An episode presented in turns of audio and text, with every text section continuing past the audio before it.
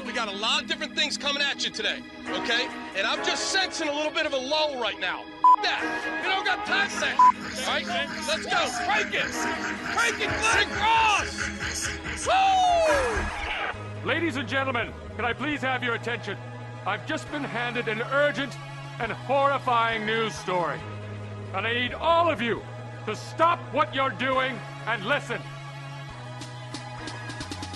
You're listening to Rock Chalk Sports Talk with Derek Johnson and Adam Drovetta on FM 1017 and 1320 KLWN.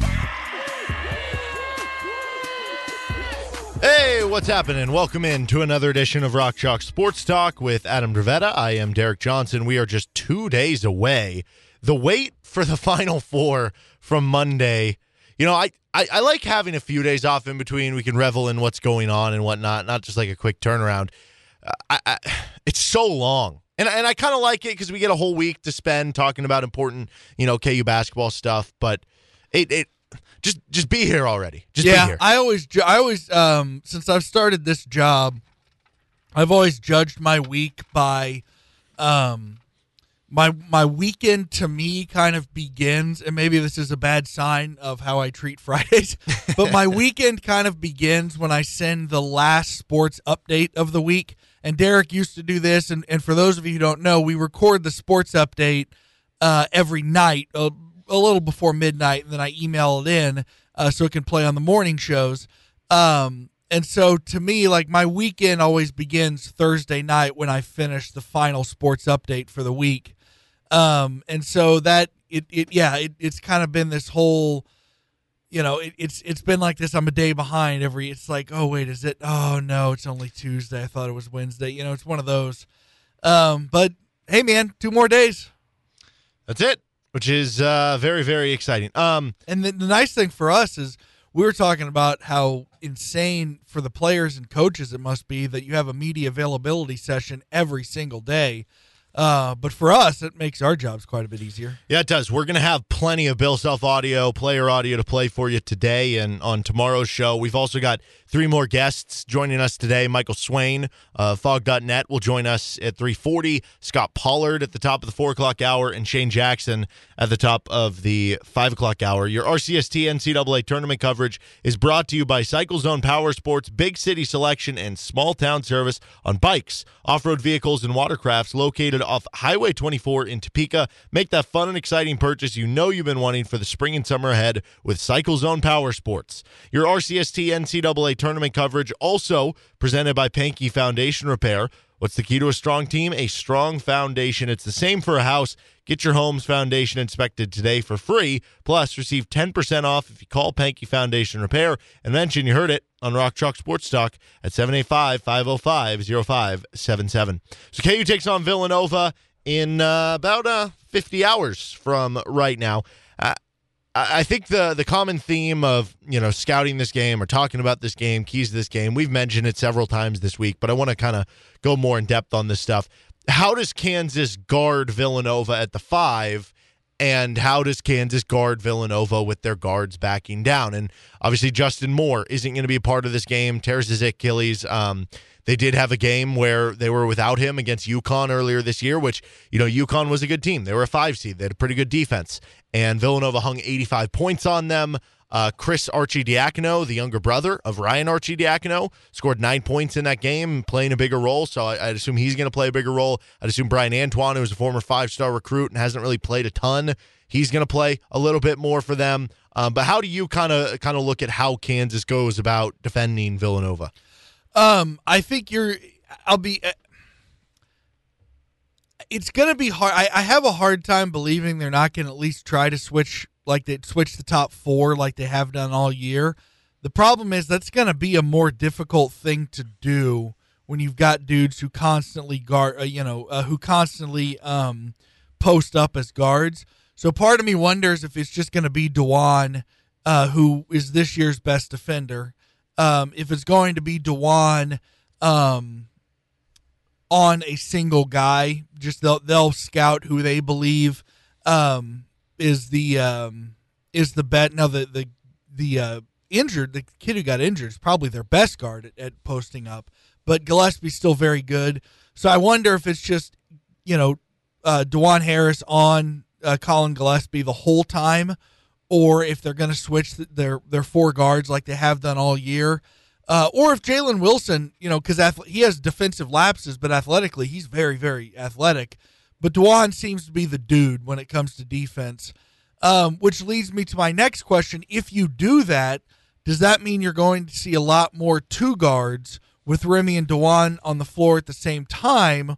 Or are you just going to put Remy on there and say, you know, I hope that whoever Remy guards, uh, he stays focused and he stays into it because a lot of the advantages you have on offense, if you're Kansas, uh, whether that be Dave with his size, uh, you know, or the fact that you can get them in foul trouble uh, and, and, and cut into what is already a very, very, very shallow bench. You know, those are all options, but the problem is if you do that to get your, to garner yourself an advantage on the offensive end, you are uh, hurting. You're, you're you're not putting your best foot forward on the defensive end. Um, however, it is worth noting that Kansas has become over the last few weeks one of the best defensive teams in the country.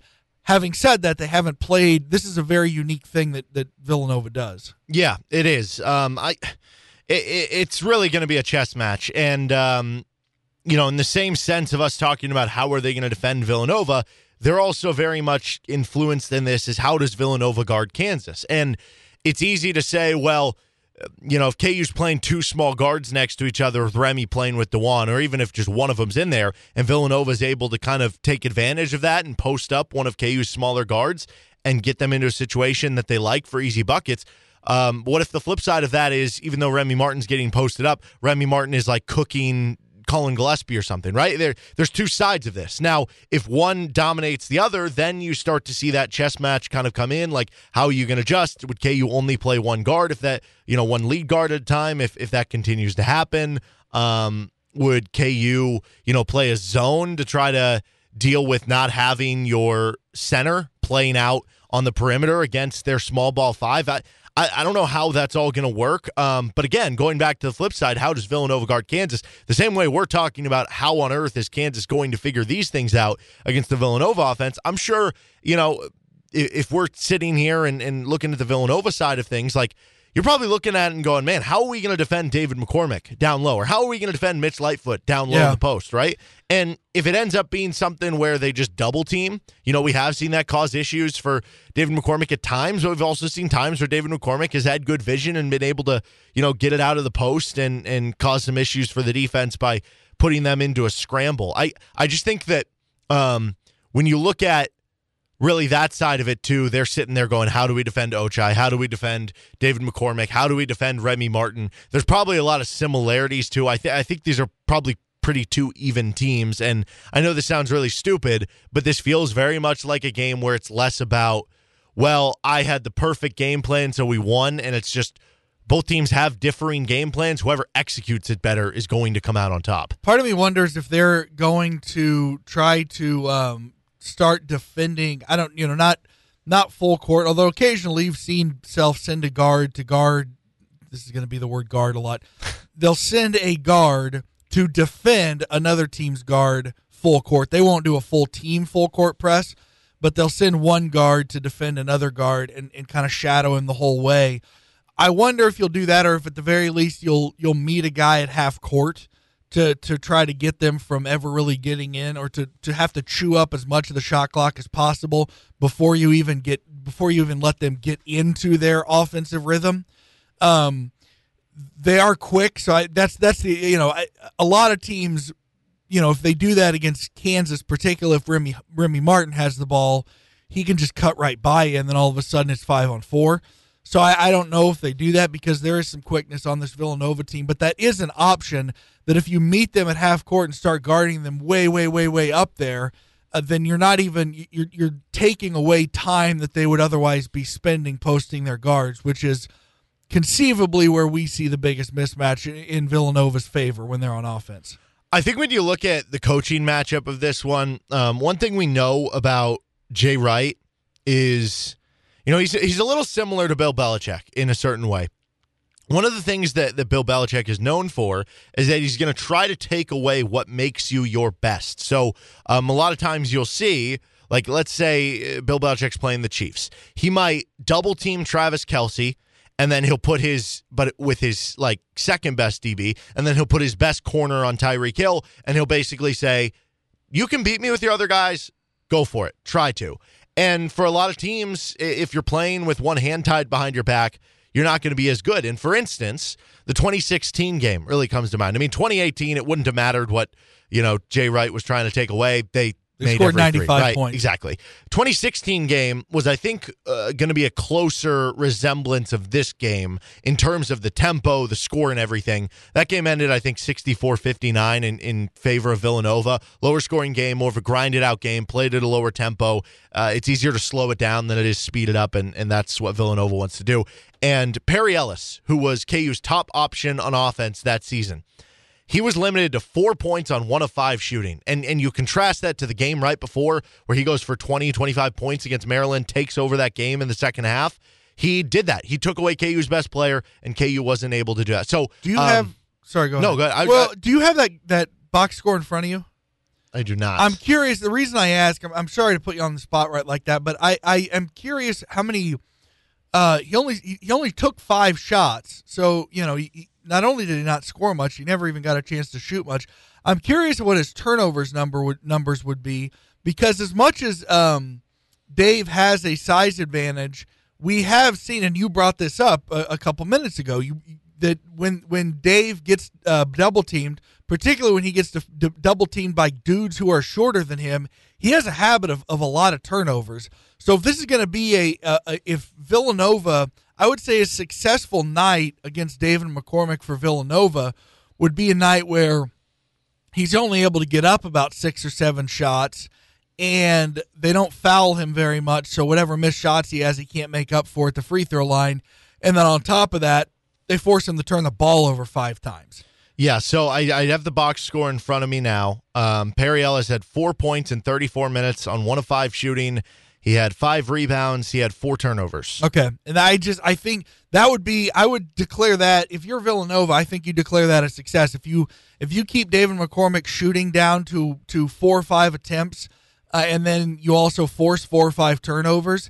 And the other side of that is going to be KU would then have to counter with some, what they couldn't do against Villanova in 2016, and they're going to have to shoot. They're going to have to make threes. Yeah, Devonte Graham hit five threes in that game.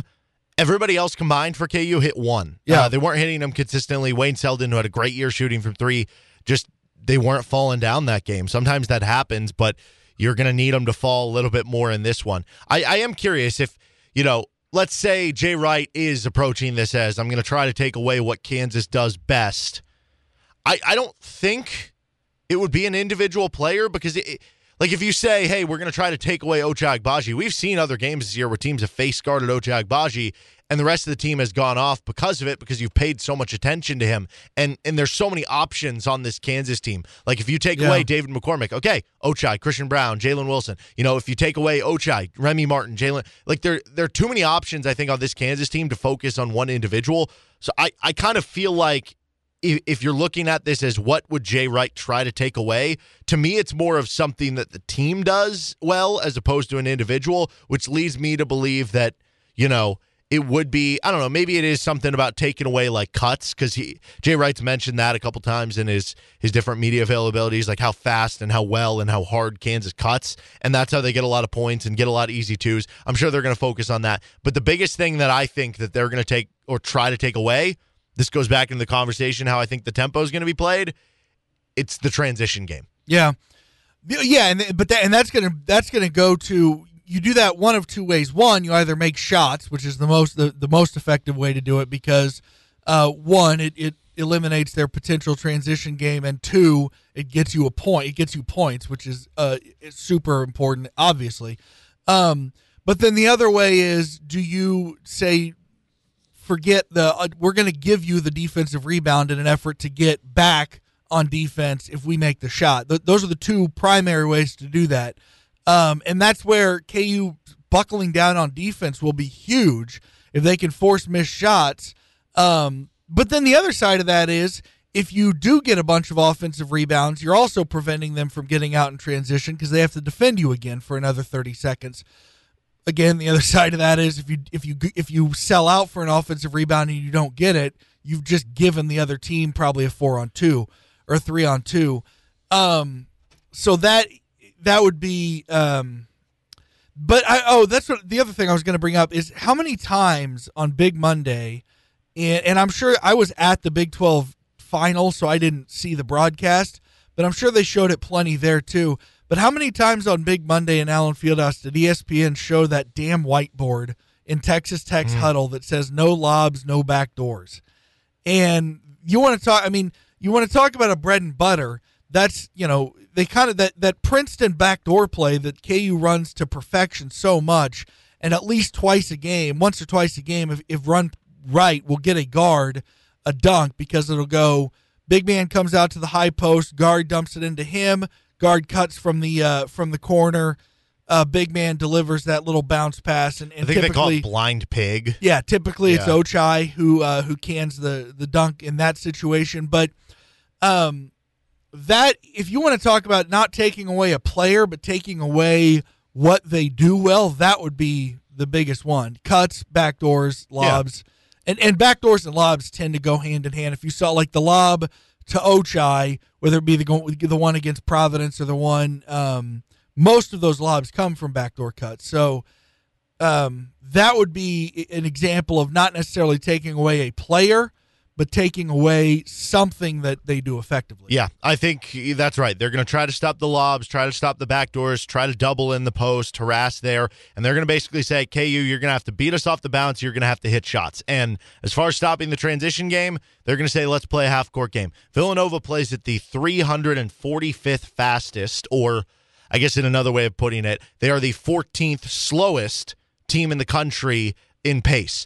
Kansas is 18 and 0 this year in games with 70 or more possessions. They're 14 and 6 in other games. Again, still a good record. Those have all come pretty much against good teams, but obviously pales in comparison to 18 and 0. Villanova has played a grand total of 4 games with even 70 or more possessions. This is probably going to be a lower scoring game. It's going to be a lower tempo game. Kansas won't have as many opportunities to get in transition. I think that'll be a designed plan for Villanova and it's just going to come down to if they can execute in the half court. We'll talk more about this game tomorrow and throughout the rest of today here on RCST. Coming up next, we'll let you listen in to a little bit of what Bill Self had to say at his media availability earlier today. Michael Swain joins us in less than 20 minutes. With Adam Dravetta, I'm Derek Johnson. You're listening to Rock Chalk Sports Talk on FM 1017, 1320 KLWN. Depend on it.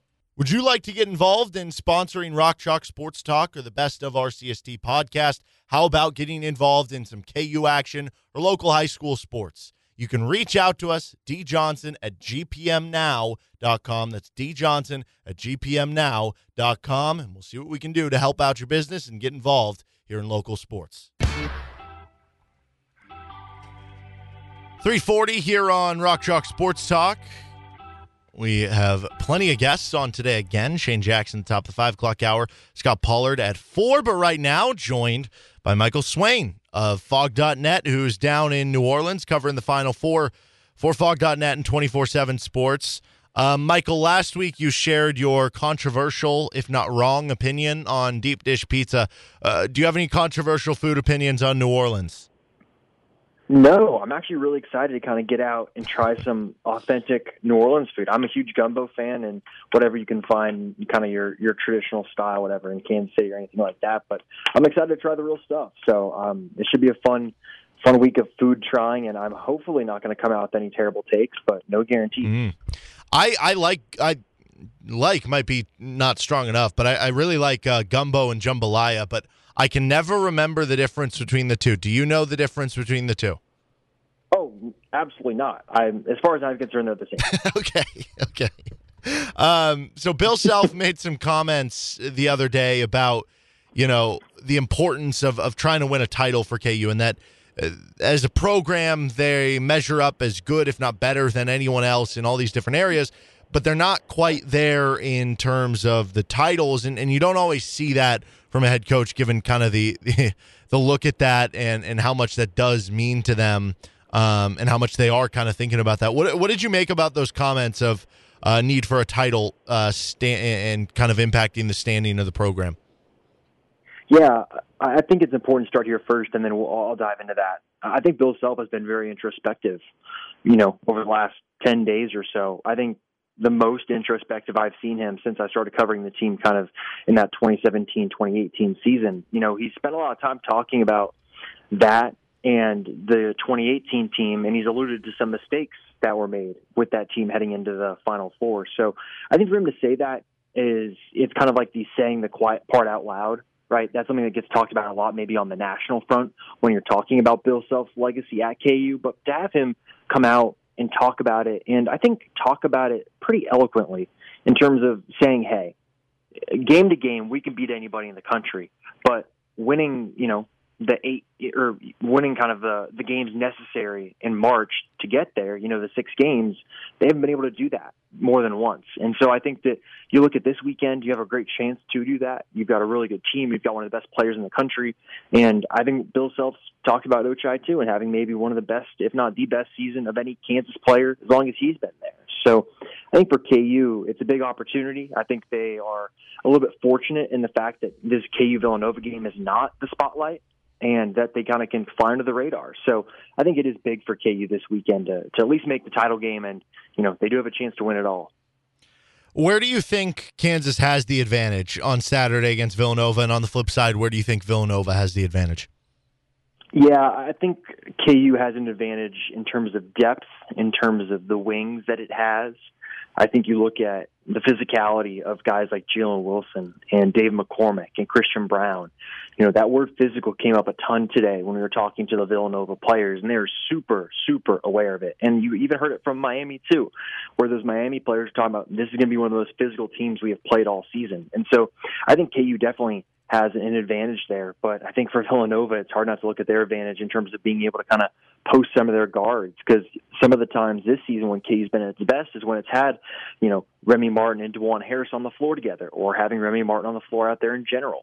And if you were to pinpoint kind of what is Remy Martin not great at, I think you could say, hey, if you post Remy Martin up, I think that's where he can be super exploited. So someone like Collin Gillespie posting Remy Martin up, does that get him in foul trouble to where all of a sudden KU's kind of uh, great equalizer can't make that impact? I think for me, that's kind of like the big area that I'll be watching is the foul trouble based on how disciplined Villanova is and how undisciplined KU was against. So I think KU, if you're going to map out the number of advantages KU has, they have more than Villanova just in terms of depth, the size, the athleticism, the pace that they play in.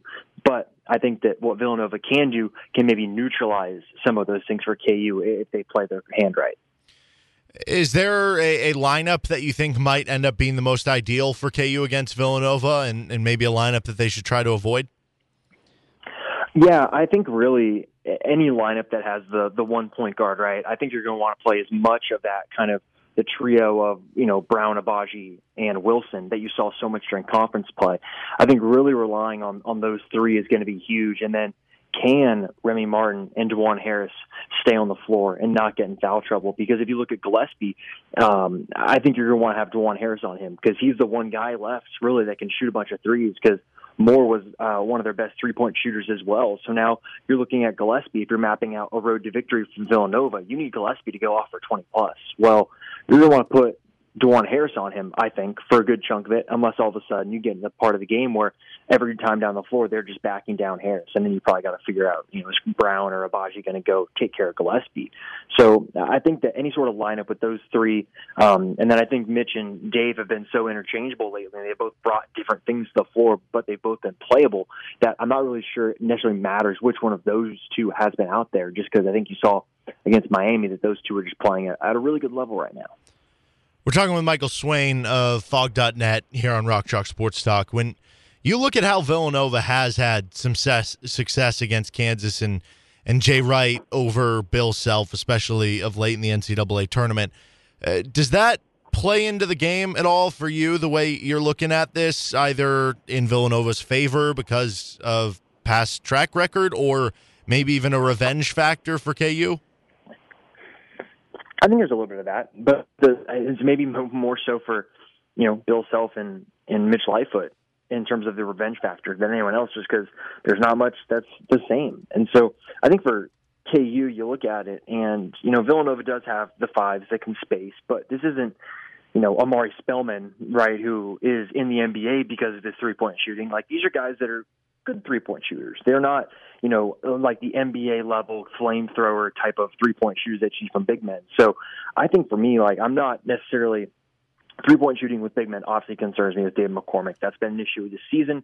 Um, but you saw against Miami, you're able to play through that with that physicality inside. So I think that KU has shown that it can kind of go with size over kind of that athleticism at the five with guys like Dave. So I think I, I kind of hit back on the earlier point. I do think that kind of the, the posting and the foul trouble that could come from it is kind of the big area for concern. But I think KU now at this point, you know, Bill Self and Jay Wright have played so much over the last few years that in terms of the coaching that style of play, I think you have some tricks that you could probably rely on in terms of how you coach these guys to go up against it. More points in the final four for Kansas. Remy Martin plus Jalen Coleman Lands or Ochai Agbaji? Remy Martin and Jalen. Um, give me Ochai. I think this is a decent matchup for him, and I liked what I saw in terms of three point shooting against Miami. And, you know, obviously only took two of them, but I think for him, it's not about forcing it. I think you saw maybe in that Providence game that Ochai took a couple of transition threes that you're thinking, man, you're really forcing things here, Ochai. You know, this is not necessarily a shot that you're taking um, a, a ton. So I do like where he's trending. I do think for me, I'm curious to see Remy Martin defensively. You know, if Villanova does try and exploit him, which I think they probably will, um, is he going to be able to stay on the floor? And is Bill Self going to roll with Remy Martin if he's kind of getting exploited inside by Gillespie or any one of those other kind of bigger guards or wings that Villanova does have? So uh, I think I probably would have to go with Ochai there. More rebounds in the Final Four: David McCormick plus Mitch Lightfoot or Jalen Wilson. I'll, I'll go with Dave and Dave and Mitch. I, I think that's a trick one. Um, I, I think you'll you'll see a. I'll go out and say it. I think you'll see a, a Dave double double on hmm. Saturday. Mm. Um, I, I think that you're looking at someone, even though the foot is still clearly an issue, and I think that that is as the season has gone on. I think it's hard not to notice it a little bit more and more. Um, I think that this matchup for him, they don't have a guy that's over six foot nine and he's going to have the size advantage inside. And so I think this is one of those Dave games where I think you you could see a, a five and five where it's five offensive boards and five defensive boards for him, um, and that allows the guys like Braun and Wilson and Agbaji to go get the ball off the defensive glass and run, which I think is also a, a key for KU. So um, I, I do like Mitch and Dave in that one, just because I think Jalen Wilson is he going to get 10? Yeah, probably. But I, I like the chances of Dave and Mitch getting up to that 15 plus mark in the rebound front. Okay, I did want to talk to you a little bit about the uh, McDonald's All American game that happened uh, just the other night. Obviously, there's going to be high expectations for Grady Dick. You win Gatorade National Player of the Year. The other guy who played in the game was Ernest Udeh. What what do you kind of envision the impact being on on KU next season for those two guys? Yeah, I'm really fascinated by it. I think the dynamic of the front court is going to be super interesting this offseason to see what KU does because I think what KU does in the portal is going to tell us a lot about what they think. Because you look at it and you think like, all right, so Zach Clemence is he going to start at the five? Because it seems like right now that's kind of the where things are trending, right? Because you're going to lose Mitch and you're going to lose Dave. So is it going to be Zach Clemence at the five, or are they going to go out and get a transfer at the five? And if they get a transfer at the five, I think that tells us that they think Zach might need some more time to to be a starter at the Big 12 level.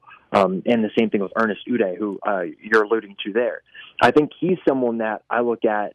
He, he Ramsey Nijem, the the strength coach, is going to have to work with him because I think strength will be the big question mark coming into college. Clearly, the athleticism, the length, the shot blocking ability, that's there um, I think that's exciting because I think you look at him being closer to maybe a um, not comparing him to Udoka Azubuike because the size for Doak was so overwhelming, but in terms of the shot blocking presence inside, I think he's someone that can provide that, which is different than a Zach Clemence who's more of an offensive threat, right? He's got a little bit short of a wingspan um, than someone like Ernest. So uh, I think the transfer portal will tell us what KU thinks about its big man situation going into next season, but I think he's someone that will compete for some minutes at the start of his career.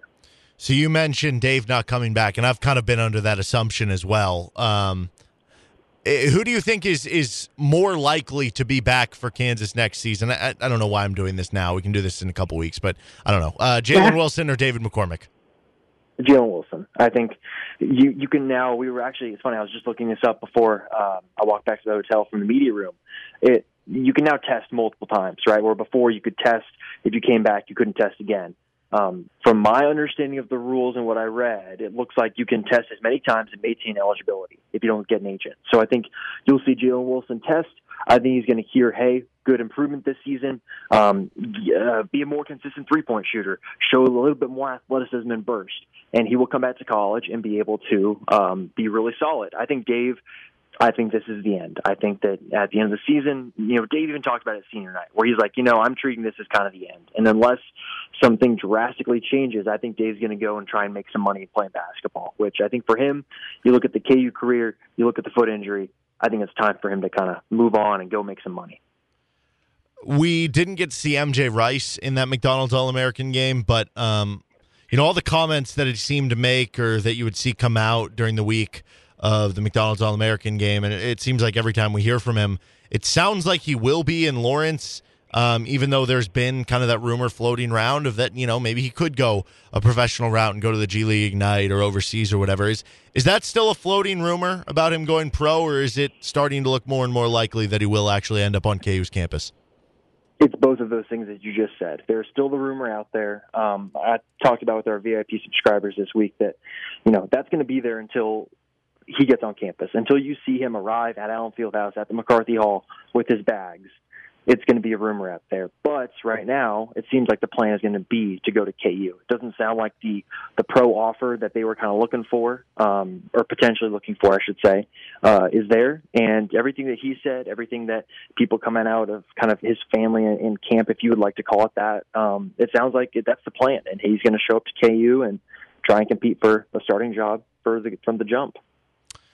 Uh, switching over to KU football real quick because the spring game, or I forget what it's called, spring showcase or something like that. I, I don't know what that means, but um, it's actually occurring pretty soon. It's uh, a week from this Saturday. Uh, uh, what's been kind of the biggest note for you in, in keeping up from uh, at least trying to with all this KU basketball stuff with the KU football team over the last couple weeks of spring ball? Yeah, I think there's a few things. And start off, it's not going to be a game. It, the showcase is a very good way to phrase it. It's going to be like a practice type of. It's it's just not going to be your traditional spring game. As for things that have caught my attention, I think defensively, it seems like KU's taking some steps in the right direction. Which last year you looked at the defense and it was man, like can you just get a stop? Um, and you saw it against Texas where it just turns out to be a shootout sometimes with the defense. And I think that getting a full spring under Brian Borland, defensive coordinator, getting these new transfers acclimated. Um, it sounds like Lance Leipold has been really pleased with the defensive strides that they've been able to make. And so I think that's big because I think you look offensively, you're going to run the ball a lot. You know, you've got the really good running back room, you've got the tight ends, you've got all of a sudden now an offensive line room that you're probably going to look to bolster here in the portal this spring. But it's a group that has some experience there with Earl Bostick back and um, and Novitsky there at center as well. So you know what you're going to get more or less offensively outside of the wide receiver position.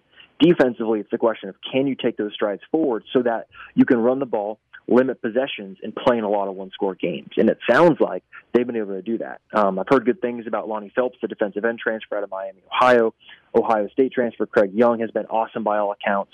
Um, those are kind of the two headliners, and then Kalen Gervin you know, Lance Leipold said he's been really steady, and Gilliard's going to provide depth there at linebacker with Rich Miller and Gavin Potter. So I think in general, it seems like the defense is gelling well heading into the fall. Um, and now the question is going to be, can you kind of build that depth and the, those secondary players that are going to kind of come in, play special teams, play, you know, 10 snaps a game around there and make it so that those starters can play at a really high level throughout the football game. So I think for me, what everyone said about the defense, whether it be coaches or just people behind the scenes, it does sound like defensively, K is going to be able to take some big strides forward this next season.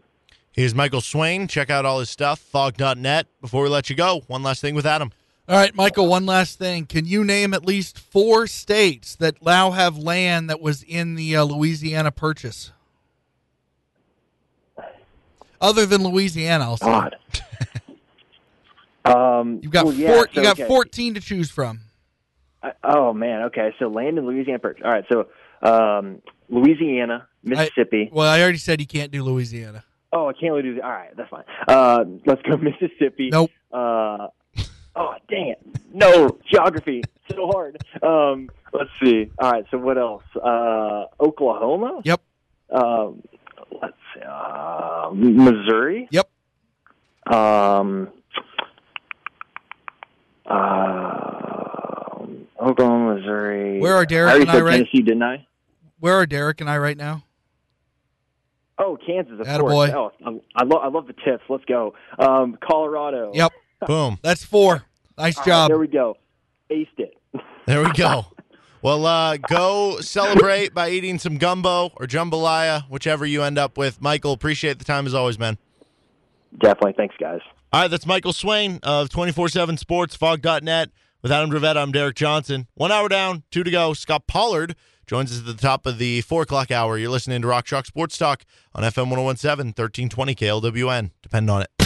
Joined now by a special guest here on Rock Chalk Sports Talk, former member of RCST and former Jayhawk great. That would be Scott Pollard joining the show. Um, Scott, before we get into the basketball stuff, I'm curious if if you were on this team playing in a Final Four with a few days to kill in New Orleans, are you sneaking out of the hotel uh, one night like Brandon Rush did in San Antonio? Absolutely not. Um, I was terrified of Roy Williams. I, I would never have uh, disobeyed the team rules there. Uh, so yeah, no, I, I I would have stayed in and took care of business. Well, I think we need to get this out of the way now. You were on the uh, TBS broadcast, the last Final Four KU was in, and coincidentally enough, also playing Villanova there. Uh, did you do something wrong? What happened there, and, and what are you doing differently this year? Well, it was uh, I think it was TNT actually, but whatever. It, it's same company, um, and uh, it, it was brutal. I, I don't know what happened there, but we got smoked. And for sure, I am not going anywhere near a television broadcast uh, or New Orleans this year. uh, my my wife and I are actually flying. We've we've got spring break up here in Indiana, so we're we're taking the family down to uh, uh, a beach to be uh, disclosed at a later date, and um, we uh, we're, we're going to be watching from the beach. Well, I think you were in Chicago last week, um, and, you've been around or seen or played with a lot of great basketball teams at Kansas. Uh, what have you been so impressed with uh, about this year's rendition of the team? Um, you know, this team is it, it's its blessing and its curse are the same thing. It's the inconsistency. Uh, the inconsistency is what makes you frustrated. You got seniors on the team that have been uh, not great all the time, uh, but the the blessing about that is that they're still winning games, and you you you see them do incredible things, and you just don't know who's going to get you. So, you know, if you're Jay Wright right now at Villanova, you're thinking, okay, it's Kansas, they're well coached, blah, blah, blah. But he doesn't get to focus on Ochai.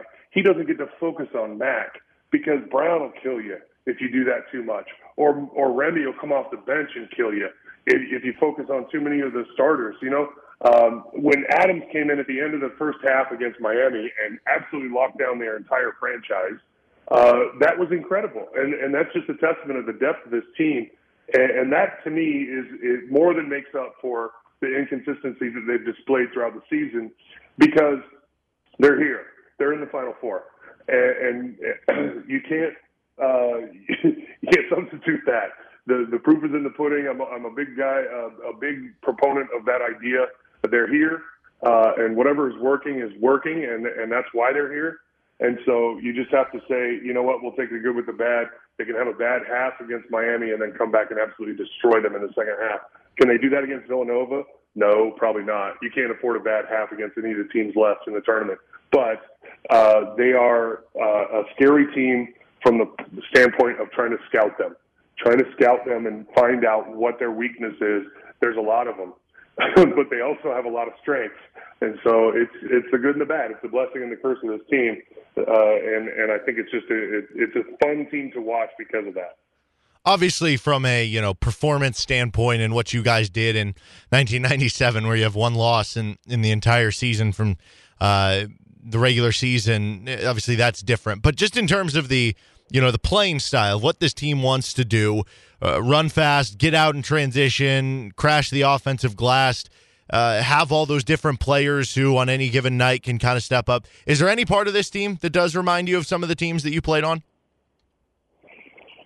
Um, probably just the depth because of the, the guys that can come off the bench and, and still kill you. You know, not every team has some some players like that, and, and so I would say that's that's the one thing this team has that the teams I played on uh, Kansas had is is guys coming off the bench that can absolutely take over a game and, and win the game for you. Uh, it, it's it's again fun to watch. I'm, I'm, I'm you know because we're here. If if if Kansas hadn't made the playoffs, it'd be the same story except the inconsistency is what got the best of them. But but we did make the the postseason, and and they are here, uh, and they are in the Final Four. So the the mad scientist that is Bill Self was able to get the most out of the team that uh, is inconsistent. Even the seniors don't play great night in and night out. Uh, and, and you know, I'm objective. I, I try to be as objective as possible. But um, man, these kids are fun to watch, and and uh, I love seeing. I, I love watching the games because uh, you, you can't depend on one guy every night. It, it is somebody different every night, and that's what makes it so much fun to watch this team. I think one of the most interesting matchups about this Villanova game is going to come with the center position. Obviously, you mentioned some of the inconsistencies of, of KU, and we've seen that at times this year um, at the center position for KU. But when you look at Villanova, um, their five man, whoever it is, is either going to be somebody who can shoot threes or somebody who can take you off the dribble and, and kind of take you off the bounce as more of kind of an athletic wing driver. Uh, how much does that, as a former center yourself, like how much does that affect you as a player when you want to kind of stick down low and you have to go up into these different kind of matchups that make you a little more uncomfortable? Well, they're, they're, teams are always going to try to do that, right? You get a dominant guard, they're going to try to put a big guy, a longer guy on him that can guard him and try to slow him down. And, and same thing with with Jay Wright right now. He's probably trying to figure out a way to neutralize Mac inside uh, because we don't have a lot of depth at that position. I mean, Lightfoot comes in and is great uh, as a role player, uh, but he can't exactly kill you. He's not going to go for 20 and 10. Uh, you know, he might, but probably not. And so when when you're looking at it uh, to try to expose uh, mismatches, you know, Miami went small uh, in the last game, and that didn't work out very well for them. We went small too and, and destroyed them. So, um, you know, there's, there's it's a double-edged sword when you try to go small or try to junk up a game, a lineup to try to exploit a matchup because you're trying to get a big guy out of the game or you're trying to get a guard out of the game. Um, you know, it's a team sport, and, and that's again, it goes back to the fact that, that Kansas has so many weapons. Uh, you know, when, when a guy Adams comes off the bench, I mean, I can't say it enough. It, being there in person and watching him come off the bench for 10 seconds or however long he was in the game in the first half, he completely changed the complexion of that game.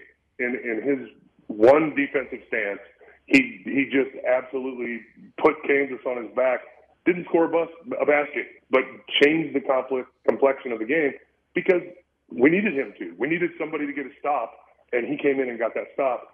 And, and that's, you know, when when you're trying to exploit these matchups, as I said, um, it it's just it becomes a chess battle, right? You, you're going to try to use which pieces you think are going to work, uh, and, and with with the number of tools that Bill Self has right now, uh, I, I like our chances not just because they have an injury to the, the Achilles. I can't remember the kid's name. Justin Moore. That's got an injury, and, and I would never celebrate that. I'm bummed because I'd rather beat Villanova at full strength. Uh, but it's also a little scary because you know a wounded animal is more dangerous. You know the the team right now is like, okay, everybody's going to step up, and you're going to get everybody's best effort now because they're not going to be able to rely on one of their superstars. So uh, that makes it a little bit more scary for Kansas. Uh, so it's not a walkover. It's not a pushover, and it certainly shouldn't be a reason for anybody on the Kansas side to relax uh, just because one of their superstars is out. But um, you you take advantage of what you have, and, and if they try to go small, I, I like our chances because we have a great lineup of guards that we can go in and do that and, and be small and guard people and still get rebounds uh, because our guards rebound. Everybody, I mean, shoot, Remy jumped in there and they, they put it all over the social medias and I mean, Remy was in there uh, rebounding, smallest guy in the court, got a monster rebound in the second half, uh, just flying in there. So uh, again, the the pieces are coming together. They they are together. Uh, Kansas is playing great basketball right now, and, and I like our chances. If you could play with, with one of these players in your prime, is there a player on KU you, you most wish you could play with? Uh, let's see, probably Braun, uh, because I, I'd get that kid open. I, I would knock his guy down every time down the court and let and let him shoot threes. And I know that he'd find me if if if my guy dumped onto him and, and I rolled to the basket. I know he'd find me. I, the two man game with me and him would probably be pretty stellar. Um, but there's a lot of them. I mean, Remy would be a whole lot of fun because you can just tell he's a floor general. He's a different type of player, but but the guy that has a mentality like Jacque Vaughn, he just wants to to make his team successful, whether he scores passes out all the, the assists or or just runs the offense. He, no matter what, uh, Remy is a guy that, that's team first, so he'd be a lot of fun to play with too. Um, Ochai, I mean, it's always fun to play with super talented guys, uh, and and so it'd be fun to play with him too. I mean, I could go down the list, but uh, you know, if I had to pick one, it'd probably be Braun because I because I, I like that two man game. That, that was it was a lot of fun with Jerod Haase uh, and and Billy Thomas coming off the bench for us. So I, I it'd be fun with Braun because uh, it it'd be, it'd be a lot of fun to, to, to do that two man game with him and, and get him some wide open threes. He is Scott Pollard. He will not be in New Orleans at the game. Scott, appreciate you coming on. Before we let you go, we do a little quick thing with my producer and co host Adam Dravetta called One Last Thing with Adam. All right, Scott, one last thing. What was a tougher role to prepare for, BH Born or the Axeman at Cutter's Creek? Oh man, probably the Axeman. I, I had a lot more screen time in the Axeman. I had to murder people. Uh, BH Born. I just had to remember one line. I was in a phone booth and just announcing that I had discovered Wilt Chamberlain. uh, but but the but the Axeman, I was dismembering people. I had to practice uh, ways to grab these people in he, in real life. And there was a couple of stunts, nothing major because I'm old and broken, but um, there, you know, there's a couple of stunts that we had to make sure that, that nobody got hurt, mostly the other people, because I, did, I had to pick up a girl Oh, wow. uh, for one of them and make it look like I was choking her to death, and and we we needed to make sure that she was okay. Uh, and she did a great job. She just basically did a pull up on my hands, on my wrists, and I made it. It really looked great. It looked like I was choking her out, and uh, she was just basically doing a pull up on my wrists, and so it worked out for everybody. But yeah, much harder to, to prepare to, to be a serial killer than than a guy that's just announcing news. Well, he Well, I'm. I'm glad to hear that being a serial killer is something you had to prepare for, not something that you were just going to say, no, it came perfectly natural to me. Mm-hmm. well, Yeah, I, that would be a terrible answer. Would it? Like, Yeah. No, no, it was just it was like every Thursday, you know. well, Scott, I appreciate the time as always, man. Thanks, guys. All right, that was Scott Pollard. This is Rock Chalk Sports Talk with Adam Devet. I'm Derek Johnson. Uh, we played for you earlier today. Bill Self speaking with the media. Still have a little of that to get to. Also, a bunch of the KU players spoke with the media earlier today. We'll get that to you next. This is RCST. Would you like to get involved in sponsoring Rock Chalk Sports Talk or the Best of RCST podcast? How about getting involved in some KU action or local high school sports? You can reach out to us, djohnson at gpmnow.com. That's djohnson at gpmnow.com. And we'll see what we can do to help out your business and get involved here in local sports. About a quarter till five. This is Rock Chalk Sports Talk. Shane Jackson joins us at the top of the five o'clock hour.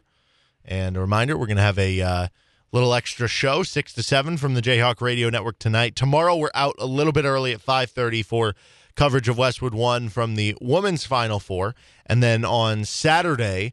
We are going to have your KU coverage. Me and Adam going to be out at the Granada live 2:30 to 3:30. Jayhawk Radio Network will take over at 3:30. Tip off at 5:09. After the post game coverage of the KU game, we'll switch over to Westwood One coverage of whatever is still left in the North Carolina Duke game. So uh, lots to go on this weekend. We also have more Westwood One coverage on Sunday with more women's Final Four coverage.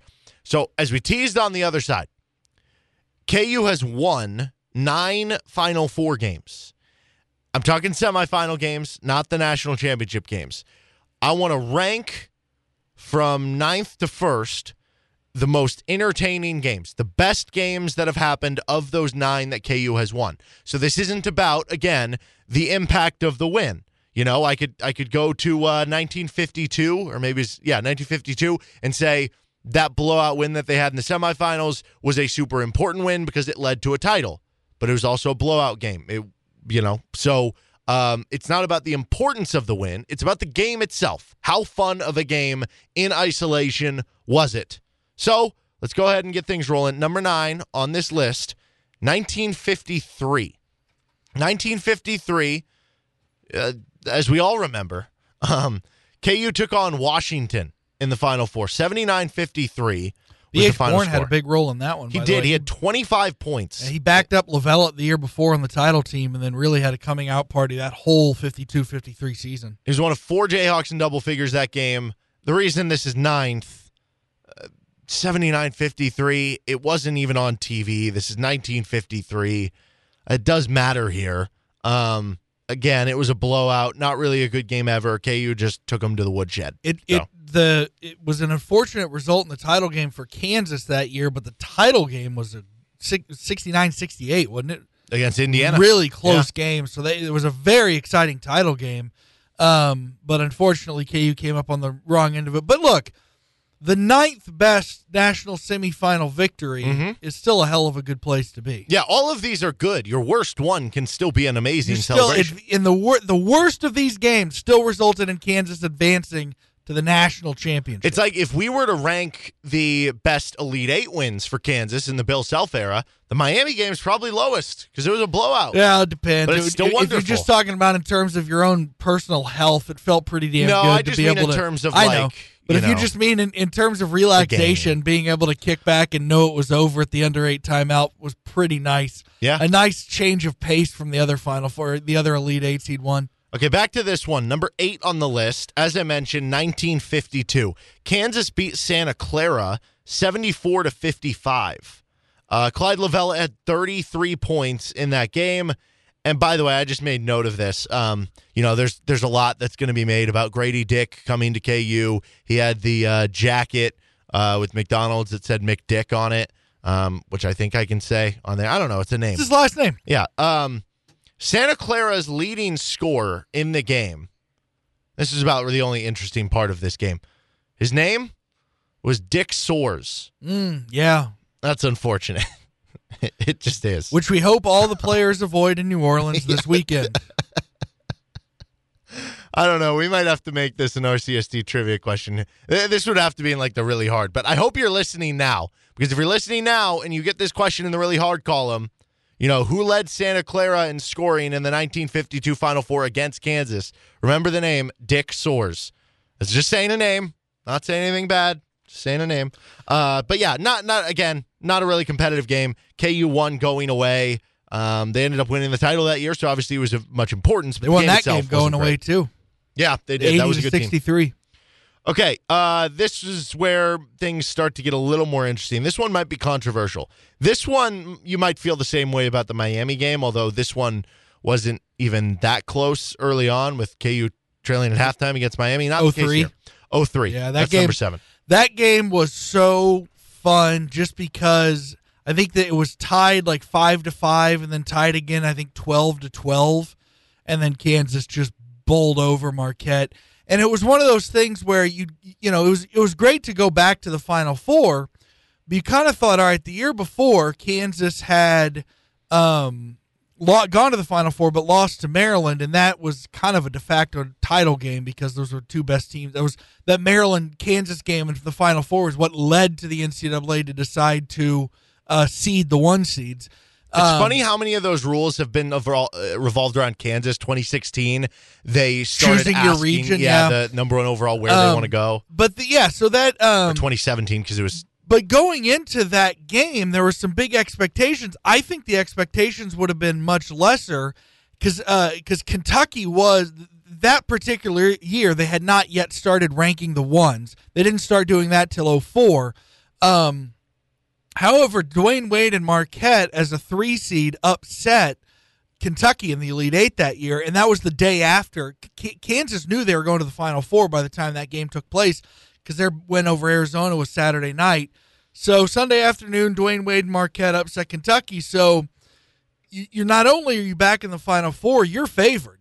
And so I think there was some level of pressure on that team because you're not playing number one seed Kentucky, you're you're playing a team you are at least from a Vegas standpoint you should beat, You know what's funny? and they just rolled them. It was amazing. I'm looking at the line of that game right now. Four and a half. It was four and a half, which is half a point different than KU over Villanova right now. That, Um, that blows my mind. But it was just an absolute. Yeah, 94 61. Again, wasn't really a competitive game. KU had 59 points in the first yeah, half. It was it was a it was just fun and and again cathartic because Kansas had had a close game against Duke in the Sweet 16, a close game against Arizona in the Elite Eight. Um, Keith Langford had 23 on 11 of 14, Collison 12, 15, and 5. Uh, This is what's crazy, though. As many points as Kansas scored, it was 94 61. This game barely hit the over. So the one thing, it was 153, so only two points over. So the one thing that may have made it a little more entertaining at the end was trying to get to the over. So they kind of expected it to be like a 78-74 kind of game. I guess. Um, all right, into the top six. Number six. Don't have to spend much time on this one. 1957, KU dominated San Francisco, 80 to 56. With the stilt. Wilt Chamberlain at 32 and 11. Um, it was actually a close game at halftime. KU was only up 38 34, but they blew the doors off them in the second half. So that's, I guess, more similar to the Miami game, although still in front instead of uh, losing. Okay, into the top five. This one, you could make the argument should be higher because it's clearly a very, very close game, but also no TVs and it's a disgusting score. 1940. Yeah, I was gonna Kansas defeats USC 43 42. Pre-shot clock, baby. Yep. Uh, Dick Harp had 15 points for KU. By the way, this was played in the West Regional, which nowadays you see the West Regional, San Francisco, uh, LA, San Diego. thinking about it was in Kansas City. Dick Harp's kind of a funny name too. Now that I think about it, I mean, it's not Dick Soares, and it's certainly not Magic Johnson. Yeah. But And we don't talk about that enough. how Magic Johnson's name is Magic Johnson. yeah. yeah, I know. It's just been so normalized. You just hear it, and you're like, "Oh yeah, great basketball If he was just like you a really backup sit down and player- think about that guy's name. Yeah. You're like, "Whoa!" Okay, into the top four because this is where it starts to get interesting. This is where I think you could realistically, I think, put any of these four at number one. 1991, I have slightly in at number four. I thought about having this at number three. Again, you could argue number one. I have Roy number beats four. his mentor. That's right. Dean Smith. 79 73. Um, Adonis Jordan, Mark Randall each had 16 points. Alonzo Jamison, Mark Randall each had 11 rebounds. KU had 16 offensive rebounds. I was watching back this game earlier today. KU got huge offensive rebounds in big moments. Guess who the leading scorer for North Carolina was that game with 25 points? Um, 91. I don't know. Er- Eric Montross comes to mind, but I He actually fouled out. Also, Eric- Rick Fox fouled out and had Eric a bad game. Montross fouled out. Yes, Montross and Rick Fox. The leading scorer that game was Hubert Davis. Really? the head coach for North Carolina. Okay. It's a cool little fun That was there. the game. The Kansas made the Elite Eight, uh, or made the Final Four that year because Nolan Richardson at Arkansas apparently didn't learn enough from what not to do against a Roy Williams coach team, which is press. Because the Hogs were, you know, the Arkansas Razorbacks were running that forty minutes of hell Mm-hmm. full court press, and we all saw Kansas against Kentucky at one point had obliterated that press and scored 150 points. KU scored 94 over Arkansas. I think it was 94-81. They beat him in the Elite Eight. Um, and then yeah, Roy got uh, you wouldn't call it revenge, but but No. beat beat his mentor in the in the semifinal. Yeah, KU was a four point underdog in that game. You know, keep this in mind. So Duke ended up winning the title that year, Coach K's first title. North Carolina had beaten Duke in the ACC tournament by 22 points. So like this was clearly a very good North Carolina team. Kansas beat them. It was a, it was a fast paced, fun, athletic game. As you'd imagine, Roy Williams and his former like it's two similar styles. So you're running up and down a lot. Now neither team shot it really well, but the pace was super exciting up and down. Um, Kansas was actually up nine at half. North Carolina scored seven of the first nine in the second half. And then the game kept kind of sitting around six to 10, KU in front. North Carolina might cut it to four. They couldn't really get over the hump. Eventually, it was 58 57. Uh, North Carolina had the ball with a chance to take the lead under eight minutes to go. And then Sean Tunstall hit a big three after getting a steal. Six minutes to go, that kickstarted a 7 0 run. And then from there, KU kind of, the lead kind of tilted between like five and eight from there, and, and KU eventually won. Dean Smith actually got ejected from Wow. the game late. Uh, by the way, Kansas has uh, six victories as a two seed over, a, or as a as a two or worse seed over a uh, one seed, and that was one of them. Okay. As a, the, as a three, they beat UNC. Do you have the others in front of uh, you? Danny Manning and the Miracles over Mm-hmm. OU as a six over one, three over a one in '91, Arkansas and UNC. Mm-hmm. Then they went uh, as the next three were all to get to a Final Four: '93 in the Elite Eight over Indiana, 03 in the Elite Eight over Arizona, and 12 over North Carolina in the Elite Eight. Cool little fun fact there. Okay, uh, next on the list, number three, I'm going 08 KU North Carolina because the game itself was uh, a little out of hand. If that game was against anybody besides North Carolina, it would be lower on this list. yeah, But um, because of who it was, 40 to freaking 12. Yeah, and it's really fun. And that game ended up getting closer. Number two on the list, we got to go quick here. KU Duke in 1988. Kansas won 66 59. They got revenge for the 1986 Final Four loss. They got revenge for a 1988 regular season loss. Danny Manning had 25, 10, and 6. Milt Newton added 20 points. He had a crazy pass that um, ended a Duke got an 18 to 5 run after KU went up 11 at halftime. Um, and Duke started coming back. I, I put it on my Twitter account. You can find the highlight there. Duke, though, was only down 55 52 with four minutes left, 57 54, two minutes left. It was a close game. Danny Manning gets a big tip back, and then from there, it just becomes a free throw game late. KU hits their free throws and, and wins by seven. The number one, though, that I have on here Giant comeback. 2012, crazy comeback by KU. Do the I end of the first half, it was great. Do I, I got to tell my fa- I know we're, we're coming up against Mm-hmm. the break. I have to tell this.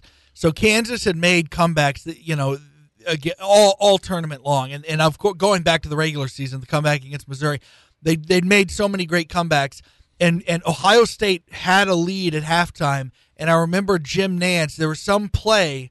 I, I can't remember who made the shot, but Kansas made a shot, and Kansas at this point was still trailing. But Jim Nantz even said, You can feel the momentum of this building starting to change. And they showed Thomas Robinson, who just had this super focused look, focused look on his face. Um, and it was just, and then of course the end of the game where I can't remember if it was Tyshawn throwing it away, trying Yeah, to get to Elijah, or vice versa. But craziness down the stretch. But then of course, The Aaron wins. Craft lane violation. Yeah, Yeah. KU uh, led it 2 nothing. They didn't lead again until 56 55. It went back and forth. Crazy game late. All right, we're going to talk with uh, Shane Jackson coming up next. You're listening to Rock Chalk Sports Talk on FM 1017 and 1320 KLWN. Depend on it.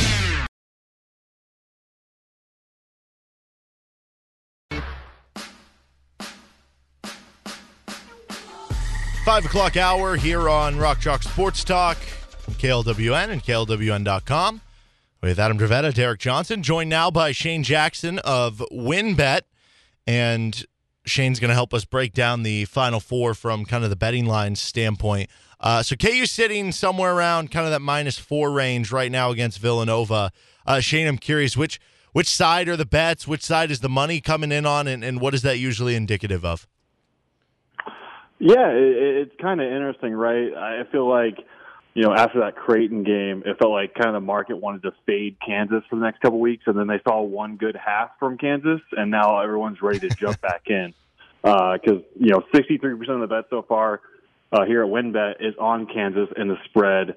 Uh, the money is kind of right around 50-50, but it seems like ticket count wise, I mean, people are ready to jump back in on Kansas. I think Moore's absence has a lot to do with that as well. Um, you kind of saw the line. I mean, it opened at three and a half, and, and that number was kind of short lived. So that was kind of indicative of what, what people think about this game so far. Uh, and I imagine, you know, kind of the money's going to end up on Kansas in this particular matchup.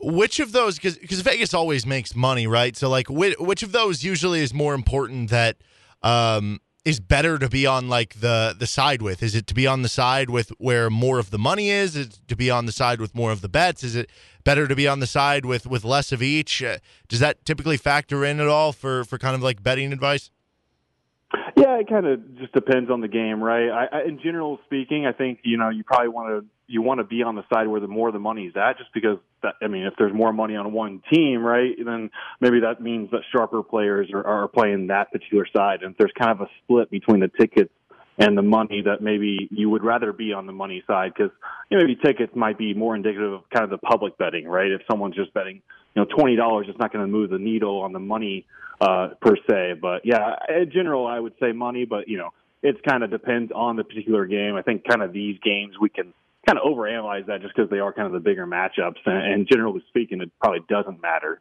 Um, kind of, you know, you know, it shows that with the, the fact that both these games have similar spreads.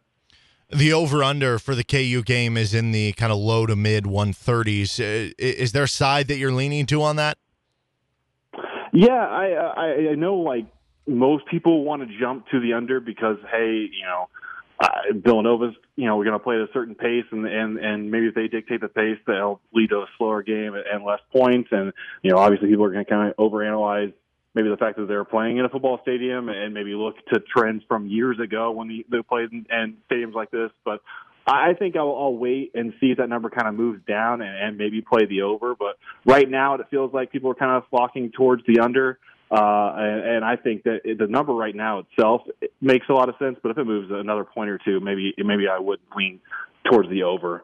Um, but right now, I would say kind of a no play with Villanova wanting to to slow it down more in, in KU, benefiting more from an up and down game and getting out in transition. Um, it, I, I, guess that would mean if if you're probably in on the under, you probably should be in on Villanova. Whereas if you're in on the over, you probably are in on Kansas, right? Yeah, I think that's a that's a great way of looking at it. Uh, generally speaking, especially when it's like these two are so different from each other. Uh, if you are in on one, you're probably in on that way. Uh, I am in on Kansas, kind of bet them right away when the line opened, just because I expected that kind of number to move to four and a half range.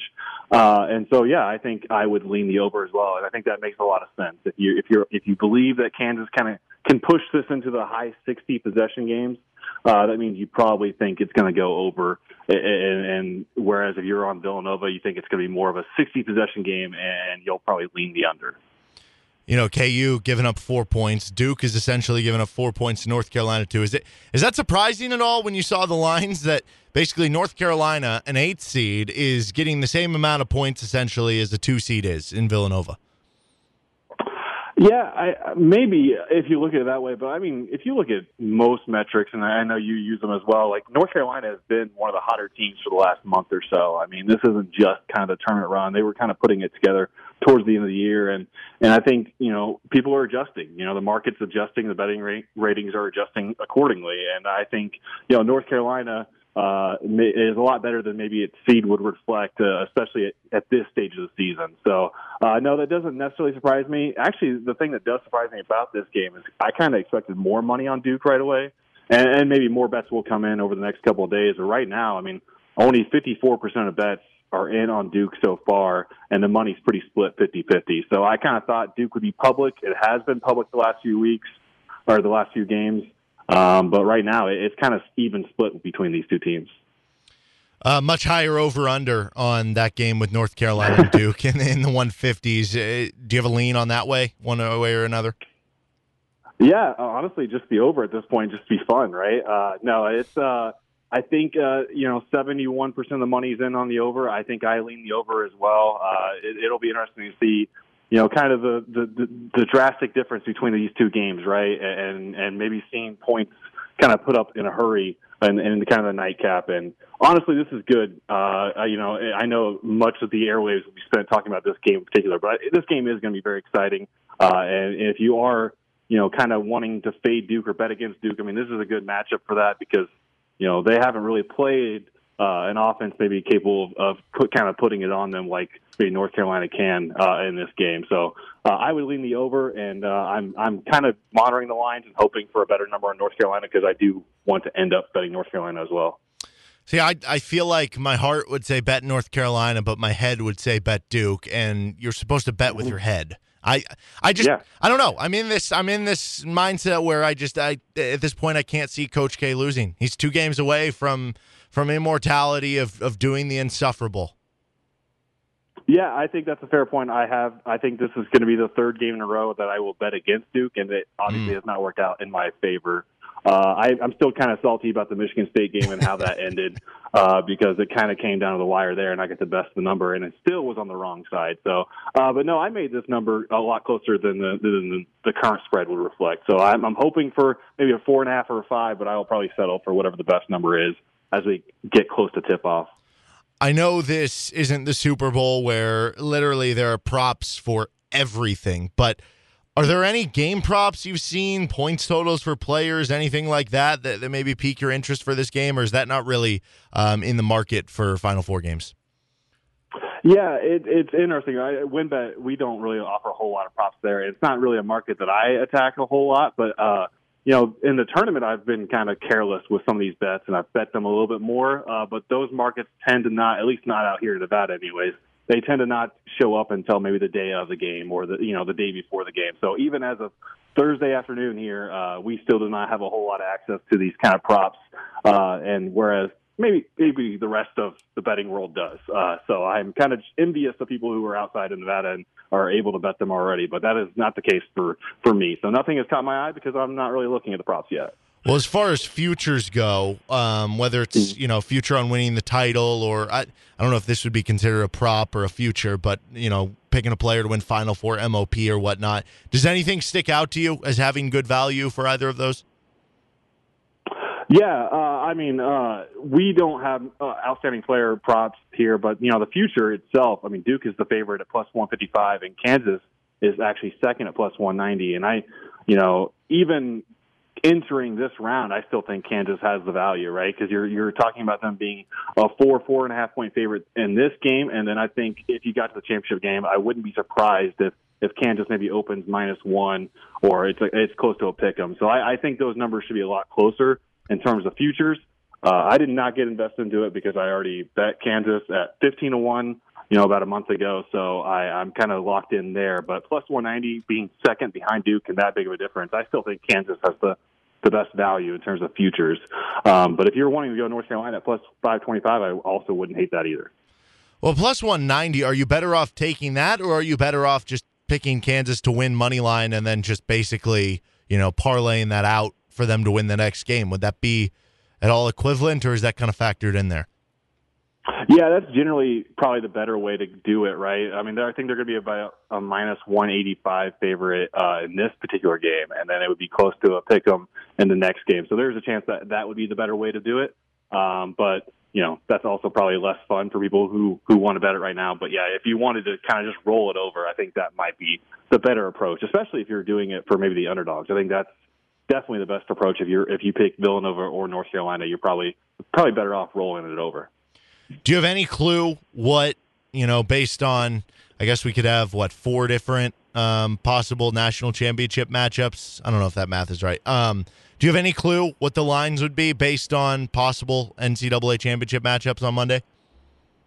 Yeah, I think I think I, I do think Duke Kansas. If that, I mean, that seems like the most likely outcome, right? Uh, it, it would probably be a pick 'em. I think you know my number would make it you know Kansas minus one and a half. I'm guessing it won't be that drastic. I think it would be uh, probably minus one at most for Kansas or Duke. I, I, bet you're kind of hovering around a pick 'em.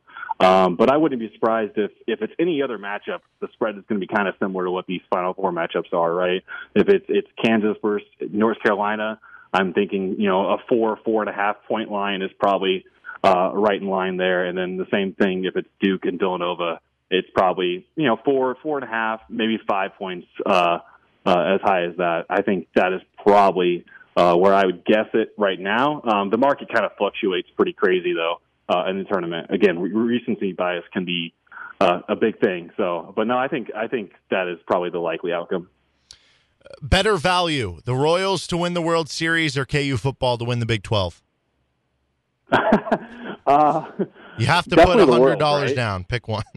Yeah, it's definitely the Royals, right? The the that that, that seems like an actual possibility uh, as opposed to the other. Um, mm. Does not seem likely or even possible. Um, so yeah, no, uh, baseball, especially with those kind of longer numbers, I would definitely always take a stab at that versus uh, yeah anything football related. All right, he is Shane Jackson. You can check out all his work at WynnBET. Uh, before I let you go, one last thing with Adam.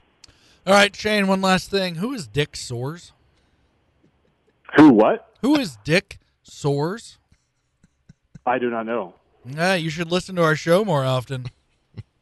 Uh, he was a uh, he played for Santa Clara, uh, and uh, we our last segment we were discussing uh, KU victories in the national semifinals, and one of them came against Santa Clara, and Santa Clara's leading scorer that uh, that uh, game was uh, a gentleman named Dick Soares, and Derek had a, quite the giggle at that. I he promised he'd explain to me uh, what why he was laughing when we get to the commercial break. But anyway, I just didn't know if you'd heard of him.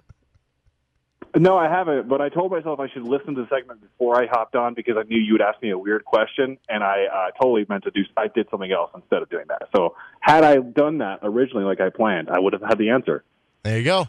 Well, uh, that's a lesson to everyone. Listen to the show or die. No, I don't know. Uh, Shane, Shane, appreciate the time as always, man. Thanks for coming on. Yeah. Thanks so much, Derek.